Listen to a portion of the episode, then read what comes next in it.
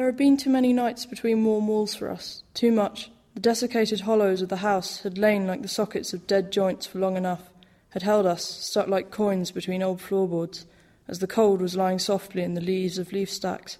and the sky was a scum skinning over the water of gutters and drains. And there came the day when the sycamore seedlings pushed their red roots from the workings of their wings into the rubble, and sniped for the forests returning to England, lay like a swarm on the blank ground, and the sky was Roman glass above the trees whose leaves hung rotting. So we had to move, to break the crust on the eyes of things, sick of watching the grey morning stare through windows mapped in rain, held desperately in frames and swollen shut. We forced them, tugged and barged, and came out gasping as the panes began to shift and snap,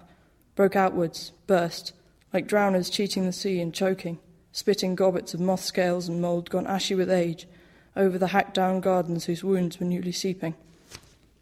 We woke the ladybirds which bled among the hinges, trickled out over the brass, carmine and gold, and left the traces of their bitter insect fear, yolk yellow patches on the frost peeled paint. We breathed their bitterness, and felt it as we lay among them on the window sills, and hung there, hurting.